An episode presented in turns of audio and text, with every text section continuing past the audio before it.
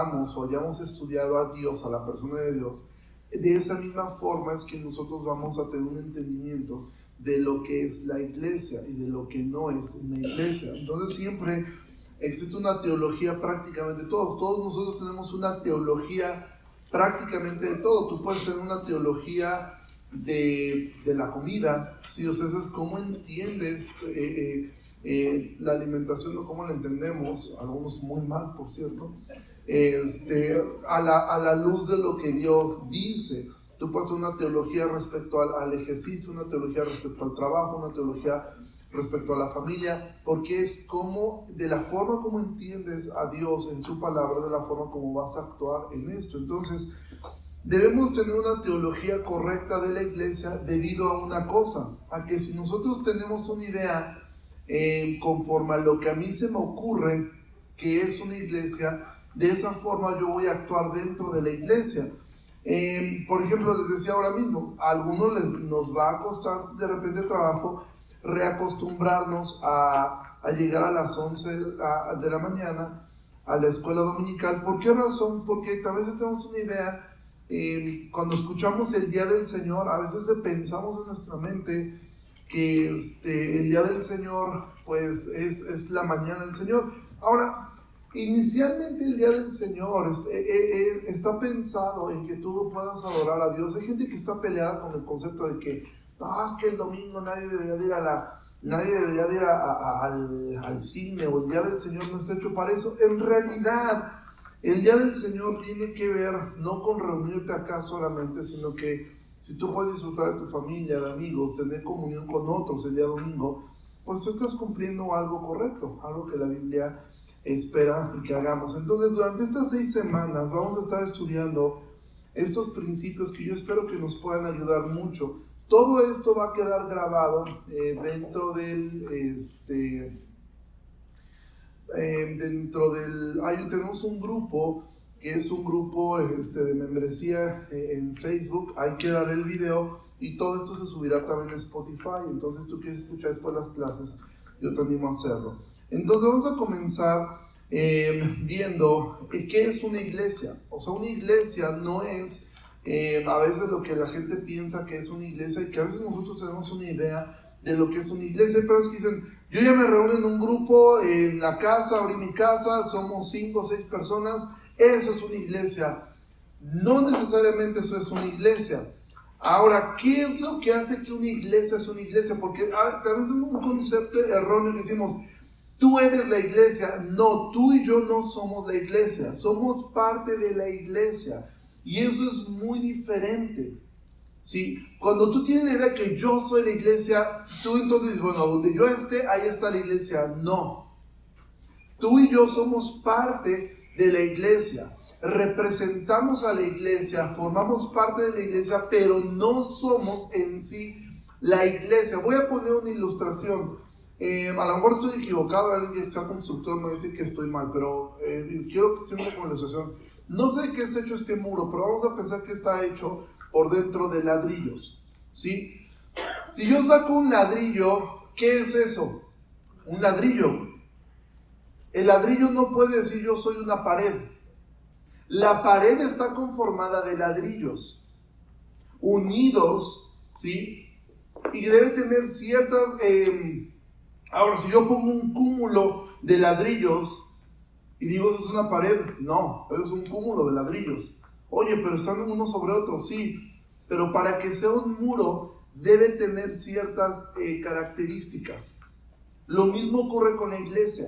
No es simplemente que se, se junte un grupo de personas y ya se asuman como iglesia. Entonces, una persona en solitario no es la iglesia. Tú y yo somos parte de la iglesia. Cuando estamos juntos, eh, eh, eh, o aún en casa, tú sigues siendo parte de la iglesia. Ahora, una iglesia debe tener una membresía. Esto, esto es lo que vamos a ver a lo largo de estas seis semanas. Entonces no debes tomar, si quieres, este, todo esto. O sea, una iglesia debe tener clara una membresía, un grupo de personas que han decidido reunirse en ese lugar. Debe ejecutar lo que es la disciplina bíblica, si entendiendo que la disciplina bíblica no son castigos, y eso es un concepto que ojalá cuando lleguemos a ese punto lo podamos entender. La disciplina bíblica es de las cosas más importantes que una iglesia debe tener, pero la disciplina no es castigo, o sea, no es un asunto de castigar personas. Hay iglesias donde hay gente que quiere ser miembro porque si eres miembro de la iglesia te vas a enterar de todos los chismes. De primera mano, nadie te los va a tener que contar. Tú vas a estar ahí en las juntas cuando se digan las cosas y tú vas a saberte todo el chisme. ¿Sí? Y mucha gente dice, no, pues está chido eso, no, porque de repente dices, yo le sufro, como que nada más escucho cositas, pero yo quiero saber. No, la disciplina no es para, para castigar, la disciplina es, eh, como la palabra lo dice, es para tomar una disciplina. Así como un padre le está enseñando a sus hijos a lavarse los dientes, a tender la cama, a vestirse. Esas son disciplinas que está adquiriendo un niño. Y la disciplina eclesiástica tiene más que ver con eso que con un castigo, aunque también existe la parte de, de, la disciplina correctiva. Pero eso lo vamos a ver cuando lleguemos a este tema. Las, que es una, una iglesia, es un grupo de miembros que practica las ordenanzas. Las ordenanzas que Dios nos dejó, Jesús nos dejó, son dos, la cena del Señor y, lo, y los bautizos. Si otra cosa, eh, una iglesia es un grupo de personas que reconoce el gobierno de la iglesia. Si hay un gobierno establecido, ese gobierno no es democrático y eso va a ser muy importante cuando lleguemos acá. El hecho de que una iglesia tenga una membresía que vote no significa que es una democracia donde la mayoría manda. ¿Sí? Nosotros somos una teocracia. Dios gobierna a través de su iglesia. Sí, pero, y la iglesia existe, hay una iglesia reunida, hay una iglesia dispersada. Eso lo vamos a ver poco a poco. Quiero comenzar con esta idea que es muy común. Esta frase fue dicha por eh, Mahatma Gandhi, este líder político religioso de la India, y él dijo esto, no sé de nadie que haya hecho más por la humanidad que Jesús. De hecho, no encuentro nada malo en el cristianismo. Pero entonces añadió, el problema está en ustedes los cristianos, pues no viven en conformidad con lo que enseñan. Y mucha gente toma esta frase, son cristianos, como, ¿cuánta razón tenía Gandhi? Ah, sí, no. O sea, gracias.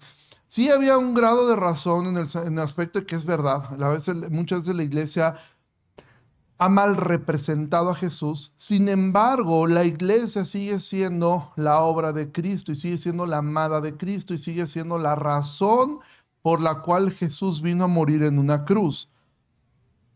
Tú no puedes amar, y esta ilustración eh, del pastor Sujel Michelén me encanta, y él dice esto, imagina por un instante, yo no estoy casado, entonces pues, tengo más libertad de imaginar lo que voy a decir. Imagina que yo estoy casado, algunos dicen, necesito mucha imaginación para eso, este, pero imagina que estoy casado y que alguien me dice, sabes que tú me caes súper bien. La realidad es que mira, yo no tengo ningún problema contigo, tú me caes muy bien, la verdad, este, me la paso muy bien contigo, pero yo no quiero ir a tu casa nunca porque la verdad es que no soporto a tu esposa tu esposa me cae en la punta del hígado, ¿sí? Porque es una hipócrita, porque eh, eh, eh, siempre trata mal a la gente. No tolero a tu esposa. Tú como esposo, ¿qué le dirías a esa persona? La mandas a volar, ¿sí? ¿Por qué razón? Porque tú amas a tu esposa. Y aunque no te ciegas a que haya cosas que tengan que cambiar, pero tú no vas a permitir que alguien venga y te diga, tu esposa es tal por cual, Y eso es lo que mucha gente hace con Dios. No, yo sí amo a Dios, Jesús es lo máximo. O sea, tú Jesús vales mil. Pero la iglesia, la iglesia está llena de hipócritas, la iglesia es tal por cual. Por... Y a veces nosotros como cristianos permitimos eso. ¿Sí? Permitimos que la gente se quede con la idea de que puede, puede aceptar a Jesús, puede amar a Jesús y puede detestar la iglesia.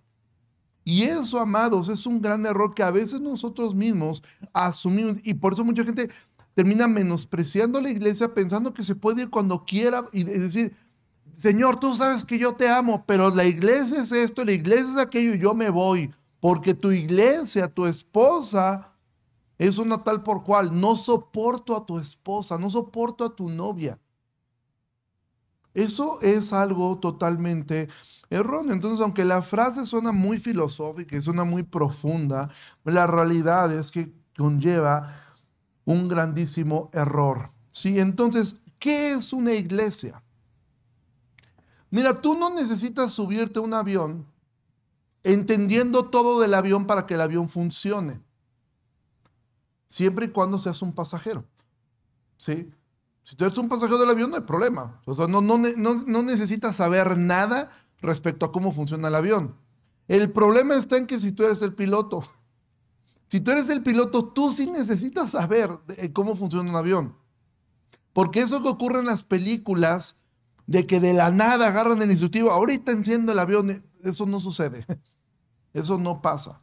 Bueno, tú y yo no estamos llamados, aunque sí existe un piloto que sería Dios, evidentemente, pero tú y yo no estamos llamados a funcionar como meras personas que se suben al avión a disfrutar el vuelo. Estamos llamados a ser personas que sirven dentro del, avión y sirven algunos guiando al avión, ¿sí? En este caso, cuando tú tienes un lugar de, liderazgo, un lugar de enseñanza, tú tienes que saber cómo funciona el avión. De hecho, una zafata eh, debe tener conocimientos mínimos aún de cómo operar un avión en un supuesto caso de emergencia total. Cada sobrecargo tiene la capacidad por lo menos de entender los manuales, ponerse en contacto y saber qué hacer, porque entiende el funcionamiento del avión a grandes rasgos. Cada miembro de la iglesia debe conocer y debe entender qué es una iglesia, porque si no entendemos ni qué es la iglesia, pues entonces vamos a caer en un sinfín de errores. Entonces vamos a comenzar diciendo lo que no es una iglesia. ¿Sí? Esto que vamos a ver a continuación no es una iglesia. Una iglesia, eso es lo más común, no es un edificio, ¿sí? nosotros mismos nos reunimos acá y esto es un, esto es un hotel. Entonces la iglesia no es el edificio, no es el lugar geográfico en el cual nosotros nos reunimos. Eso no es una iglesia. ¿sí? Hay, gente que adora tanto el lugar y toda la vida pasan eh, invirtiendo en que se vea más bonito y que se vea más esto, más aquello. Hace años yo fui invitado a un, este, a un evento en, una ciudad que era el aniversario, de la, aniversario del templo no de la iglesia, del templo. O sea, ellos tenían un, aniversario de la iglesia y el aniversario del templo. En el aniversario del templo, literalmente echaban la casa por la ventana, eh, lo pintaban todo, y me llamó la atención que había varios hermanos de la iglesia, algunos fundadores, eh, muy enfermos, y yo pregunté, yo no me puedo meter mucho, evidentemente, que si apoyaban a los hermanos, no, hermanos, que sabe qué, pues no nos ha ido muy bien económicamente. Entonces, como tenemos que juntar durante todo el año para el aniversario de la iglesia y para el aniversario del templo, pues no nos queda dinero para los para la gente, ¿no? Pues es un absurdo.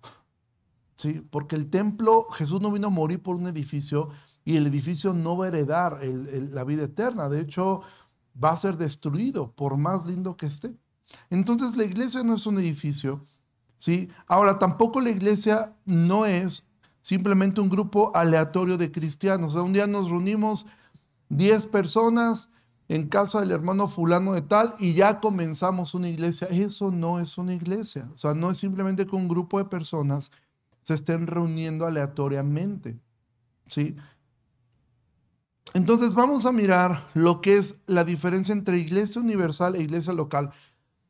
Hay personas que tienen un conflicto con el principio de lo que es una iglesia universal y dicen que la iglesia universal en sí no existe. Y es que en realidad la iglesia universal, nosotros nos referimos como iglesia universal es una manera de hablar respecto a todos los verdaderos cristianos que han existido en todos los tiempos y en todos lugares. Es decir, estamos hablando de un ente que no podemos mirar, que sabemos que existe, porque sabemos que tenemos hermanos en China, en Japón, en cualquier parte del mundo, y todos somos parte de la iglesia, pero lo que sí hay una verdad es que el Nuevo Testamento, siempre que habla de iglesia, siempre se está refiriendo a la iglesia local. O sea, el concepto de iglesia universal en sí en la Biblia no nunca lo habla Pablo hablando de la iglesia universal, pero sí tenemos el testimonio de cuando las cartas se dirigen a, un grupo muy amplio de personas. Entonces, el, el principio de iglesia universal en sí no existe como tal en la Biblia y siempre que la Biblia dirige una, una enseñanza lo dirige a iglesias locales. Todas las cartas fueron dirigidas a iglesias locales, llegaron ahí, o sea, no fue como que la subieron ahí a una nube, suponiendo que existiera en ese tiempo, y ahí para que la lea el que guste. No, o sea, estaban dirigidas a iglesias locales, a muchas, pero estaban dirigidas siempre a eso. Entonces, una iglesia local, este es un buen concepto, porque sobre esto es que vamos a construir las siguientes seis clases. Puedes sacarle foto, puedes este, em, em, eh, escribirlo como tú gustes. Una iglesia local es un grupo de cristianos que se reúnen regularmente, entiéndase regularmente eh, cada domingo, o sea, no, regularmente significa cada que pueden, regularmente en el nombre de Cristo para afirmar y supervisarse unos a otros respecto a su pertenencia en Jesucristo y su reino por medio de la predicación del Evangelio y de las ordenanzas del mismo. Esto es lo que hace una iglesia local. ¿sí? Nos reunimos cada domingo para afirmar, es decir, para afirmar, es decir, cada que escuchas la palabra, estás afirmando, afirmando tu fe. Y para supervisarnos unos a otros. Es perdón, es decir, cuidarnos. Supervisarnos no significa que nos convertimos en policías cibernéticos eh, eh, entre nosotros, pero si estamos supervisando, oye, el hermanito ya faltó, de repente estoy mirando esto o ya estoy mirando tal cosa, y entonces entre nosotros nos vamos cuidando, nos vamos supervisando, ¿sí? ¿Para qué? No para que me llene el ojo a mí, no porque es que el hermano no me gusta, no me gusta los... Hay personas que dicen, es que a mí no me gusta los colores de ropa que usa, ¿sí? Esos colores así como fosforescentes, esos, esos azules eléctricos, pitufescos, no me gusta. Bueno, eso es un asunto de gustos. No me gusta cómo se peina el hermano o la hermana. Bueno, eso es un asunto totalmente secundario. Pero cuando vemos asuntos de pecado, entonces sí tenemos que eh, caer en, el punto de entender que eso es lo que nosotros debemos cuidar, ¿sí? Y juntos practicamos las ordenanzas que Jesús nos ha dado, ¿ok? Entonces, la iglesia muestra la imagen de Dios la gente no puede ver a Dios, nosotros no podemos ver a Dios, pero sí podemos ver una muestra de lo que es Dios, ¿sí? En la iglesia. De hecho, el matrimonio fue constituido como una imagen visible del amor de Cristo por su iglesia y cómo la iglesia se sujeta a, a, a, a Cristo. Entonces la iglesia muestra esta imagen de Dios. Ahora, toda la historia ha venido así, ¿sí? Desde la creación, ¿sí? Cuando, cuando Dios crea todo, eso lo podemos ver en Génesis 1, 1.26. Si quieres ir en tu Biblia, al libro de Génesis, capítulo 1, versículo 26.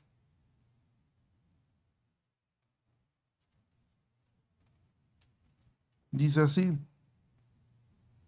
Entonces dijo Dios, hagamos al hombre a nuestra imagen, conforme a nuestra semejanza, Señor, en los peces del mar, en las aves de los cielos, en las bestias, etc. ¿Sí? Dios creó al hombre con qué intención? Dios lo creó al hombre conforme a su imagen, es decir, para que hubiera una, una imagen semejante a él. Después vemos que hubo una caída, ¿sí? El hombre entonces Dios siempre ha querido mostrarse al hombre. Pero cuando el hombre cae en pecado, entonces la imagen de Dios queda completamente ¿qué? Deteriorada. Ya no es la imagen. El hombre ya no podía ser una imagen correcta de Dios. ¿Por qué razón? Porque el hombre había pecado y el hombre entonces ya no podía ser. Adán mientras no había pecado era una imagen visible del Dios invisible, ¿en qué? En que Adán era perfecto, Adán no pecaba, Adán vivía e, en, todo un entorno de perfección. Pero cuando el hombre cae, pierde esa imagen. Entonces, ¿qué es lo que Dios hace? Dios se constituye un pueblo, que eso fue Israel. Y miren, vamos a Éxodo 4, 22. Éxodo capítulo 4, gracias. Versículo 22. Gracias. Éxodo 4, 22. Y dirás a Faraón, el Señor ha dicho a mí, Israel es mi hijo, mi primogénito. Es decir, Dios, cuando llama a Israel, lo llama para qué? Para que pudiera ser Israel una imagen, un hijo primogénito, ¿sí? Que pudiera el mundo poder ver a Dios a través de Israel. Que eh, la imagen del Dios invisible pudiera ser visible a través de Israel. Pero ¿qué ocurre? Israel cae, eso ya lo sabemos, y entonces Dios envía a Cristo. La imagen invisible, lo invisible de Dios se hace visible en Cristo cuando Él está con nosotros. Hay tres citas, tú las puedes buscar después. ¿sí? Cristo entonces, Él sí es la imagen perfecta de Dios. El hombre pudo mirar en Cristo a Dios, porque Él era Dios completamente. Y entonces Dios constituye la iglesia. ¿sí? Romanos 8:29.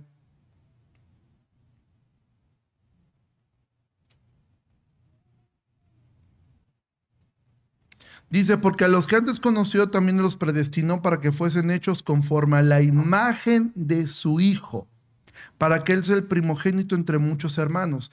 Ya que Israel no pudo cumplir con esto, em, con, esta, con este llamado de ser una imagen de un hijo primogénito. Entonces Dios envía a su hijo primogénito. ¿Para qué? Para que después la iglesia para que, él para que la, iglesia fuera hecha conforme a la imagen de su Hijo, para que Él sea el primogénito entre muchos hermanos.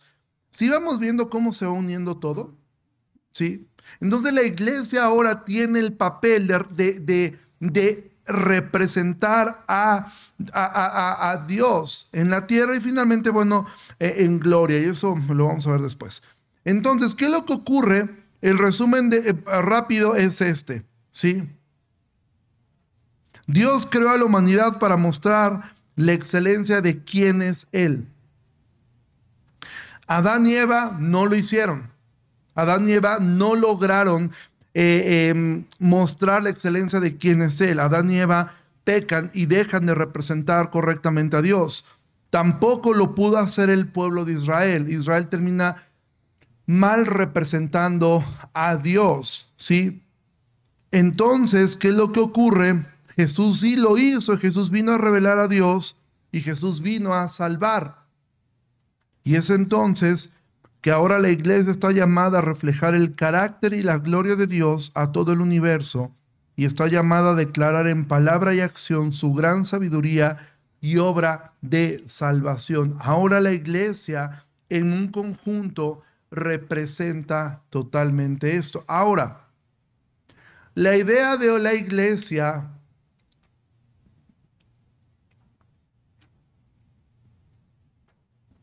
como asamblea, como un grupo de personas redimidas, no es neotestamentario. Esa fue la idea de Dios desde el Antiguo Testamento.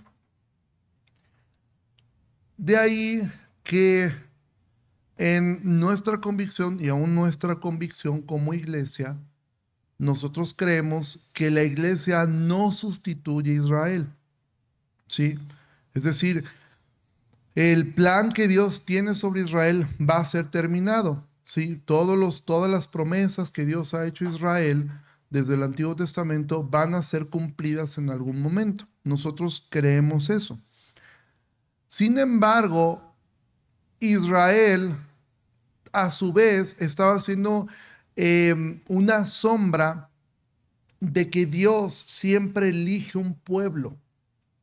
Hay personas que tienen un problema muy grande con el tema de la predestinación. Dicen, ¿cómo es posible que tú puedas creer que Dios elige a unos y otros no? Bueno, es que eso siempre ha sido así. Desde, desde Caín y Abel, O sea, Dios acepta la ofrenda de uno y rechaza la ofrenda del otro. ¿Por qué?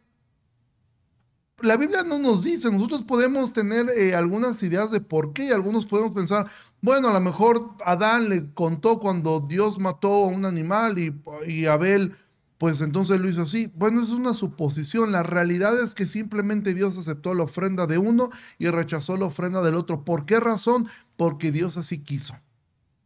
Y de ahí tú vas a ver constantemente que Dios, eh, eh, eh, Jacob y Esaú, a uno ama, al otro aborrece, entendiendo que aborrecer no es odiar, sino, sino evitar em, o, preferir menos. Em, y tú vas a ver constantemente eso. Y nadie tiene un problema. Dios elige a Abraham. ¿Por qué? Porque era una buena persona. No, era un idólatra, igual que, el resto de la gente que vivía en Ur. Pero todo el tiempo Dios ha elegido a un grupo de personas porque le ha placido. Nadie tiene problema. ¿Por qué Dios no eligió a los chinos, a los egipcios, a los aztecas?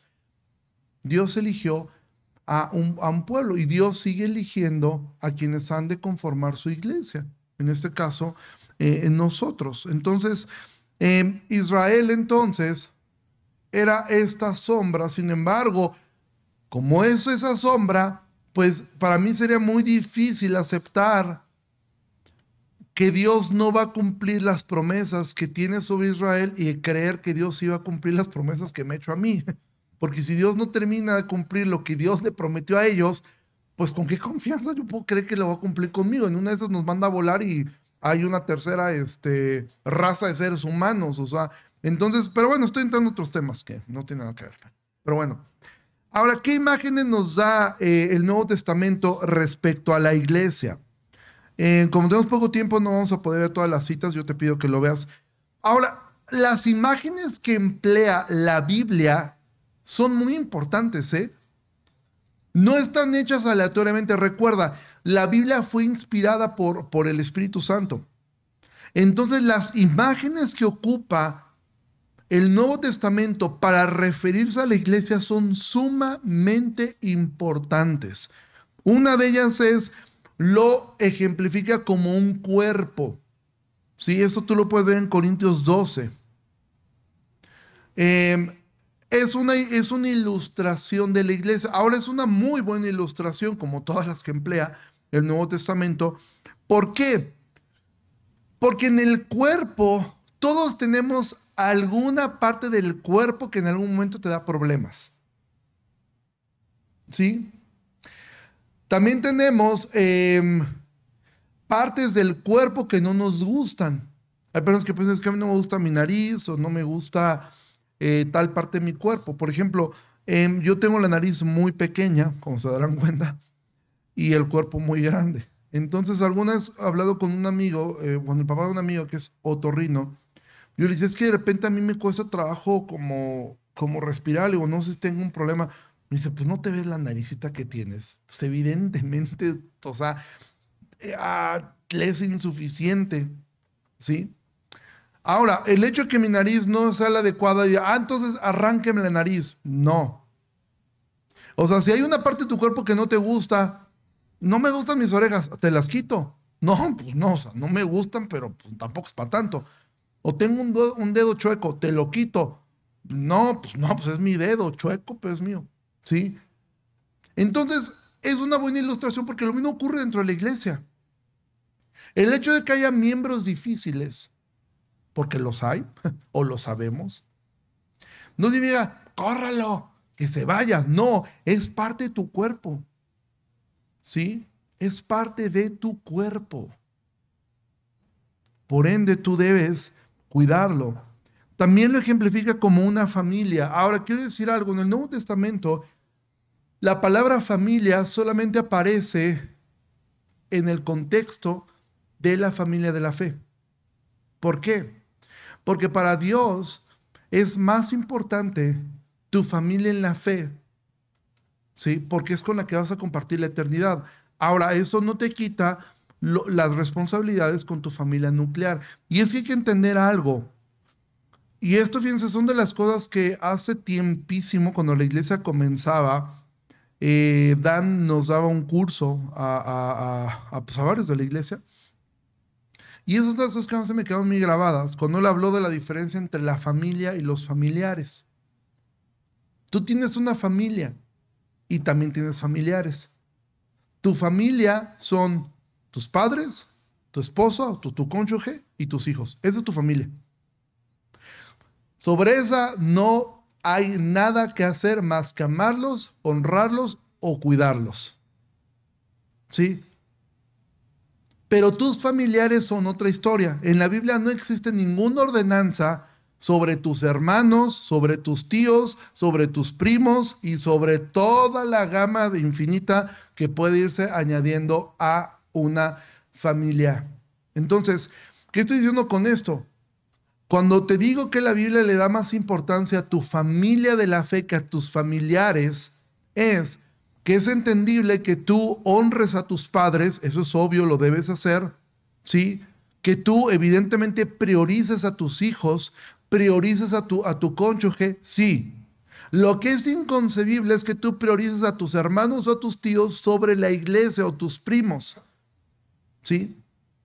porque ello ya no constituye bíblicamente ni siquiera una orden de prioridades, pero la familia de la fe tiene una prioridad o debe tener una prioridad en tu vida. Y este es un concepto que a veces nos cuesta mucho trabajo entender, pero es una realidad. La Biblia únicamente da una referencia hacia la familia cuando está hablando acerca de la familia de la fe. También tengo que decir esto, nietos igualmente. Si la Biblia dice que si una viuda está enferma, Pablo habla acerca de hijos y nietos que la cuiden. Pero hasta ahí podemos decir que llega ese vínculo donde existe un mandamiento explícito respecto a cómo actuar. ¿sí? Tú, tú nunca puedes poner por encima de nada a tu, de, eh, de tus, de tus de tus hijos, tu, tu, esposa, tus padres, ¿sí? Lo también lo ejemplifica como un rebaño. Ahora, todos nosotros tenemos el concepto de los rebaños como, sobre todo cuando lo vemos como cristianos, como romantizamos mucho los rebaños, ¿no? Ay, qué bonito el pastorcito, si me ponen las ovejitas así todas pachoncitas, como, como algodoncitos gigantes con patitas, y todo el mundo tendemos a romantizar los rebaños, ¿no? Y como todas las ovejitas ahí van, Realmente un rebaño es difícil, igual que una familia, igual que el cuerpo.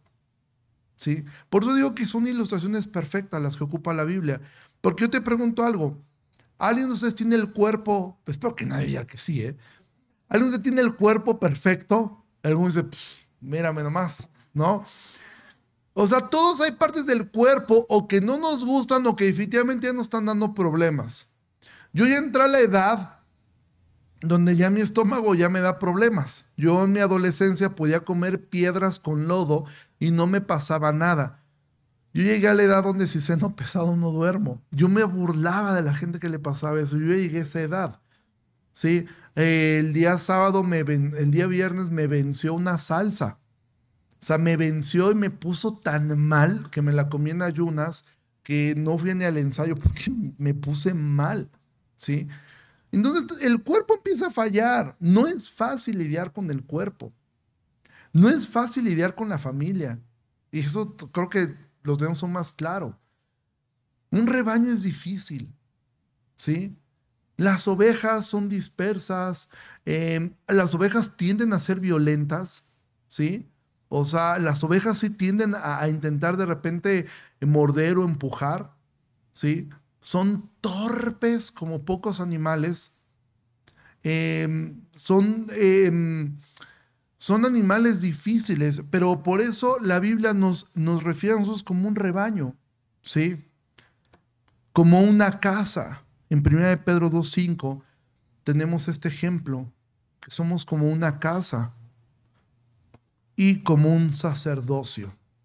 Entonces, todas estas imágenes están ilustrando ah, están apuntando hacia algo.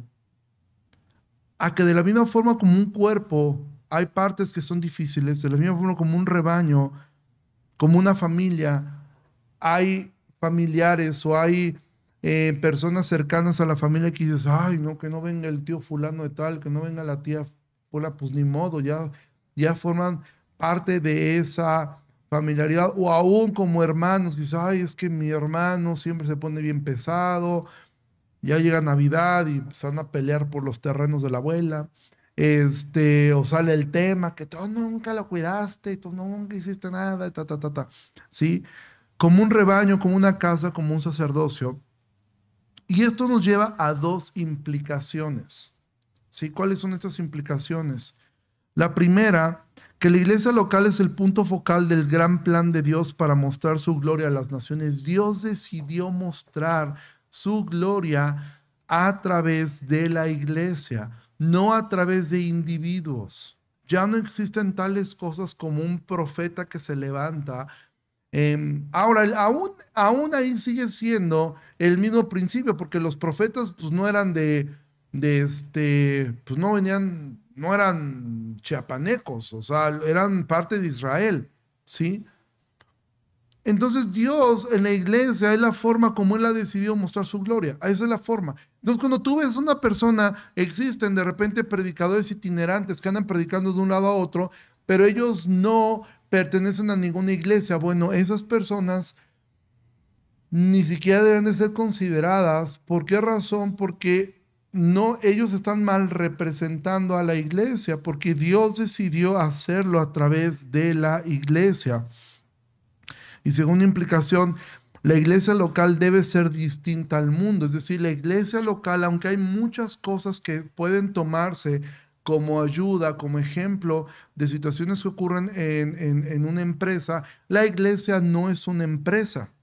La iglesia busca otros fines completamente distintos. Nosotros no podemos em, basarnos totalmente en cómo lo hace el mundo. Podemos tomar ciertos principios que nos pueden ayudar, pero la iglesia debe ser distinta al mundo. Es decir, la iglesia, puede decirlo de esta forma, toda empresa, cuando se constituye como tal, tiene el objetivo de qué? De prosperar, de crecer y evidentemente de ganar tanto dinero como renombre, ganar posicionamiento, etc. La iglesia no.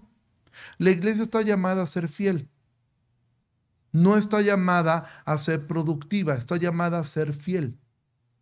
Si en la fidelidad a Dios no existen los elementos de éxito que el mundo tiene, no importa. Si la iglesia es fiel, no importa si no alcanza objetivos económicos altos, no importa si no alcanza un crecimiento muy alto, no es importante eso mientras se mantenga fiel. ¿Sí? La iglesia no busca ganar. La iglesia no está llamada a ganar. Es decir, la iglesia no está llamada a por ejemplo, con todo este tema del aborto. Salimos como iglesia y sí, podemos manifestarnos, es bueno hacerlo, yo los animo a hacerlo, manifestemos nuestras ideas, nuestras posturas, pero no estamos llamados a tener que ganar. Y hay gente que invierte tanto en esa parte como que eso es el llamado de la iglesia, ganar batallas legales. Si lo puede hacer una iglesia está bien, pero al final del día no estamos llamados a ganar. Estamos llamados a ser fieles. Hay personas que piensan, es que si la iglesia no logra muchas cosas, es que está, está en derrota. No, no está en derrota. La iglesia está llamada a ser fiel, no a ser exitosa. Entonces, este, con esto nosotros terminamos esta primera clase y poder entender, este mismo principio aplica hacia, hacia nosotros en tu trabajo, en tu familia, en todo. Nosotros, amados, no estamos llamados a, ser productivos, estamos llamados a ser fieles.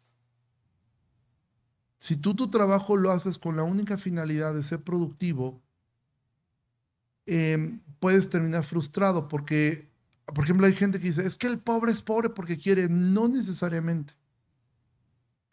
¿Sí? Hay muchos factores que es que el, que el que se esfuerza, le echa ganas, va a prosperar. No necesariamente.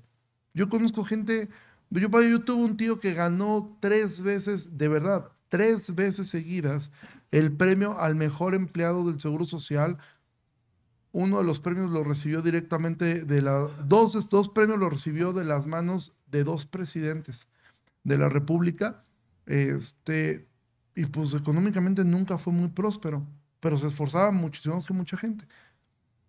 Pero fue un hombre fiel a su esposa, fue un hombre fiel a su, a su, a, su, casa. Entonces, buscamos la fidelidad por encima de la productividad. Obviamente, ser fiel implicará, ser fiel a Dios significa ser bien hecho, ser una persona puntual, ser una persona este, que se esfuerza, que se esmera en hacer su trabajo. ¿Por qué? Porque buscamos que otros glorifiquen a Dios en nuestras buenas obras, como Jesús lo dijo. ¿Sí?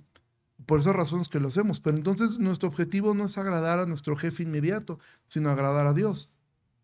Pero hay gente que dice, pues yo lo hice así, me corrieron. Bueno, vete en paz.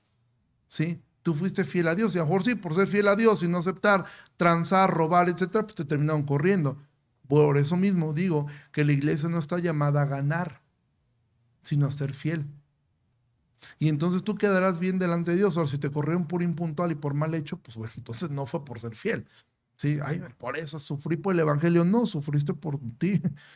Sí, por tus malas decisiones. Entonces, a lo largo de las siguientes clases vamos a estar desglosando qué es la membresía, qué es la disciplina, qué es el gobierno de una iglesia, qué es a lo que nos reunimos domingo a domingo. Son seis clases únicamente y yo espero que puedan ser de bendición para nosotros para recordar la importancia que tiene la iglesia local. ¿sí? La iglesia local es importante. Miren, hace unos días, y con eso termino, hace unos días vino una persona em, a verme de otra ciudad porque él quería pues em, consejería y realmente eh, esta persona vino a poder hablar una situación eh, muy complicada que le estaba pasando en su vida. Eh, y al final yo lo escuché, yo mi, lo que le dije fue esto, mira, ahora mismo yo te estoy atendiendo como un urgenciólogo, o sea, ya te escuché, voy a tratar de estabilizarte con la palabra, Em, a manera de que tu mente pueda quedar libre de toda esa condenación y culpabilidad que vienes cargando. Sin embargo, como todo urgenciólogo, ahora yo tengo que dirigirte con el especialista. Y el especialista es tu iglesia local. Entonces, yo no puedo tomar el lugar de una iglesia local. Y él le costaba mucho trabajo esto, porque él me dice, es que siento mucha vergüenza de hablarlo allá. Le digo, yo lo puedo entender. ¿Y será difícil? Sí. ¿Será incómodo? Sí. ¿Será duro para ellos? Sí. Pero como un urgenciólogo no puedo tomar decisiones más allá de lo que es estabilizar a una persona, que eso es lo que hace un urgenciólogo, estabiliza. E inmediatamente tienen que llamar al especialista, ¿sí? Aunque muchas veces el urgenciólogo sepa qué hacer, pero éticamente él debe esperar a que sea el médico adecuado el que atienda las cosas. Nada sustituye a la iglesia local. Y si tú has decidido ser parte de esta iglesia local, deberás comprender eso. Nada sustituye a tu iglesia local. Podremos tener 100 personas, eh, ustedes podrán conocer 100 personas más sabias, porque las hay, más sabias, más aptas, más inteligentes que los que estamos aquí como pastores. Y eso es una realidad que nosotros aceptamos y creemos. Pero nada va a sustituir a tu iglesia local. ¿Por qué razón? Porque tú puedes pedir consejería con John MacArthur o con quien tú quieras, pero resulta que John MacArthur no te ve todos los domingos. ¿Sí? No te ve o no me ve, voy a hablarlo a mí, no me ve mi mala actitud. no me ve cuando me vale gorro todo, no lo ve. Tú vas, sí, hablas con X persona llorando, es que mire, y no, pues, pues, yo no somos dioses, nosotros trabajamos con la información que nos dan. Pero solamente tu iglesia local te conoce o te debería conocer más cercano. De ahí la importancia de lo que hacemos. Miren, el día de ayer, cuando se terminó, prometo que cuando se terminó, el día de ayer tuvimos bautizos y no quiero poner ninguna carga sobre, sobre nadie, pero hubo una persona que yo le pregunté, oye, qué bueno que viniste, y este, me dijo, sí, aquí andamos, este, le pregunté por un familiar, y me dijo, es que eh, está trabajando. Le digo, ah, ok, le digo, tú no trabajas hoy. Y, y, esta persona me respondió, no, sí trabajo hoy, pero pedí permiso porque pues son días especiales estos, son días importantes, fue la palabra, son días importantes. Y es una realidad. Debemos comprender que hay días importantes para nosotros como iglesia y uno de ellos son las ordenanzas de poder ver a, tus hermanos. Ahora, yo sé que hay personas que no pueden, o sea, no quiero poner ninguna carga sobre nadie. Yo sé que hay situaciones que yo no puedo por, por cuestiones que estoy cuidando a alguien, por salud o mi trabajo no me lo permite realmente y está bien, o sea, no pasa nada. O sea, no quiero poner una carga, pero cada uno sabe hasta dónde eh, eh, podemos o no podemos. Siempre, siempre será del corazón. O sea, entonces no quiero poner una carga sobre nadie. Simplemente quiero resaltar el punto de que sí son importantes cuando podemos mirar a otros hermanos que están tomando una decisión tan trascendental. Y aparte que es algo que hacemos una vez al año, no es algo que hagamos cada determinado tiempo. Eh, y aparte, pues te presto un rato de alberca increíble, por ahí tenemos una quemada.